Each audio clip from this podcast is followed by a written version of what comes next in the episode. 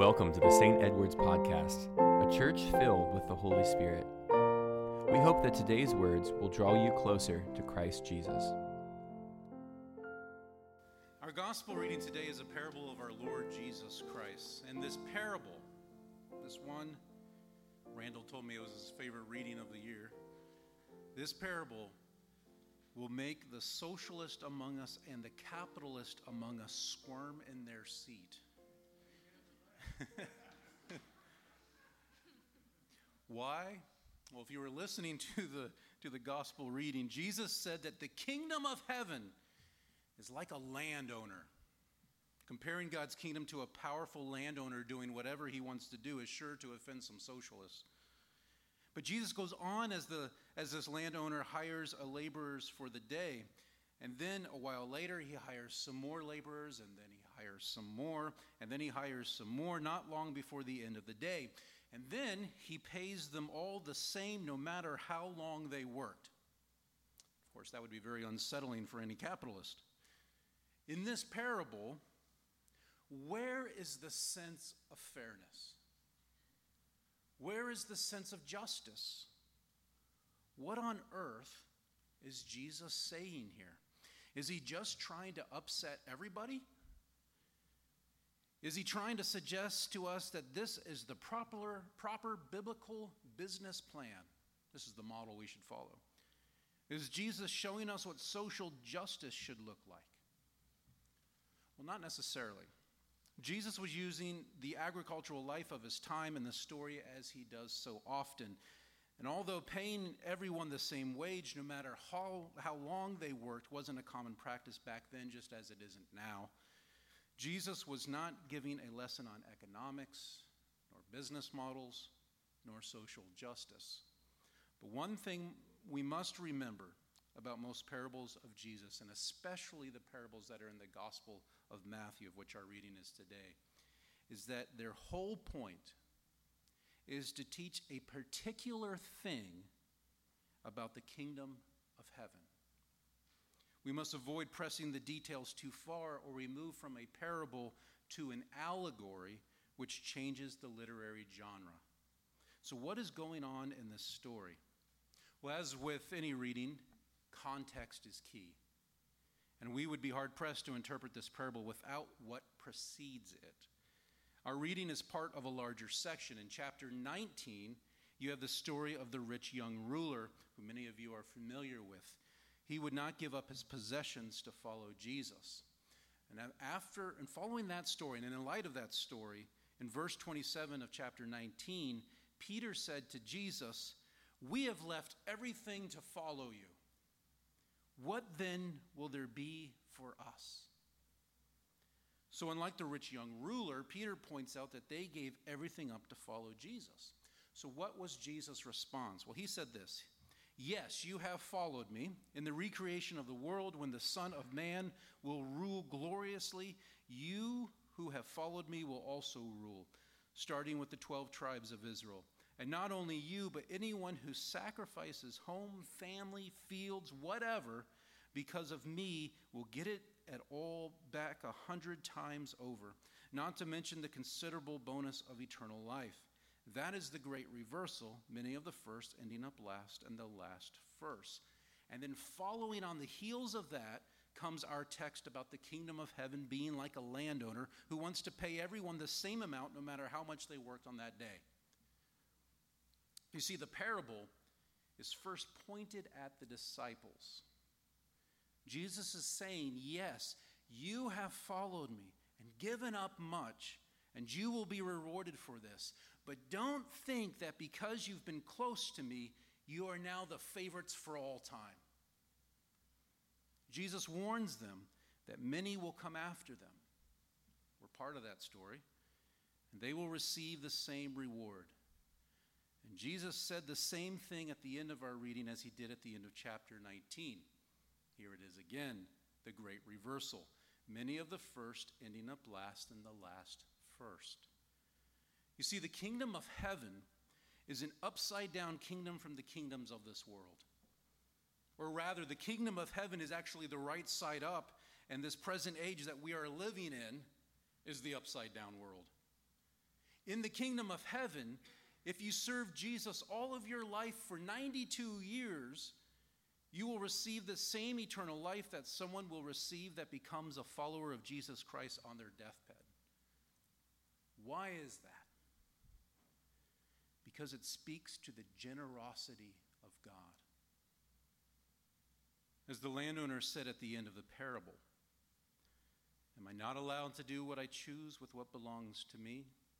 Or are you envious because I am generous? We serve and worship a generous God, and that is a great thing. Now, generosity can have a harsh bite to it. We all love generosity when it is directed at us. We all like that. But sometimes we can really struggle when generosity is shown to others, especially if the others don't deserve it. What if the others clearly didn't do what you have done? What if you did the work and someone else gets the credit? What if you have been worshiping at St. Edward's, Edwards for 25 plus years and some newcomer arrives and seems to have more influence than you? The fires of jealousy and rage and anger and resentment can build because we choose not to celebrate the generosity that others receive. In the church, we can sometimes assume that we are the ones in God's inner circle, when the reality is that God is out in the marketplace looking to share his generous grace with other people, perhaps the people that are often ignored by society. The last will be first, and the first will be last. Whereas the psalmist wrote in Psalm 145 9, The Lord is good to all, He has compassion on all He has made. So just as God looks to extend His generosity to the other, God has also extended His generosity to us. By sending His Son into the world to die for our sins, even though we rejected him. He died for us. He extends his generosity, his grace to us. That we can receive forgiveness of our sins, that we can receive eternal life, believing in Jesus as the way, the truth, and the life, believing in Jesus as our Lord and Savior. There's a story that comes out of the Bedouin culture. Bedouin is the Aramaic name for desert dwellers. And these people live much as the characters of the Old Testament did. During a heated argument, according to this story, a young Bedouin struck and killed a friend of his. And knowing the ancient and inflexible customs of his people, the young man fled, running across the desert under the cover of darkness, seeking safety. And he went to the tent of the tribal chief in order to seek his protection. And the old chief took the young Arab in and the chief assured him that he would be safe until the matter could be settled legally. Stay here. And the next day, the young man's pursuer arrived, demanding the murderer be turned over to them. They would see that justice would prevail in their own way. But I have given my word, protested the chief. But you don't know whom he killed, they countered.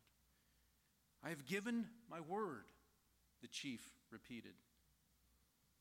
He killed your son, one of them blurted out. The chief was deeply and visibly shaken with this news, and he stood speechless with his head bowed for a long time. And the accused and the accusers, as well as some curious onlookers, waited breathlessly. What would happen to the young man now? And finally, the old man raised his head and he said, then he shall become my son, and everything I have will one day be his. The young man certainly didn't deserve anywhere close to this kind of generosity. And that, of course, is the point. The story illustrates the amazing generosity that God has shown us through his Son who died for us, so that we may become children of God. Love in its purest form is beyond comprehension. No one can earn it, it's freely given. You see, at the cross, we encounter love in its purest form. And because we have received so much from God through the sacrifice of Jesus Christ on the cross, we have been given the spirit of adoption. We talked about that in Romans 8 months ago. We have been made children of God for those who believe. We are the benefactors of God's great generosity. So, should we not reflect that same generosity to the others in this world? The take home lesson for us in this parable is this let's live generously as our Father is generous. Generous in our thoughts, generous in our words, generous in our deeds.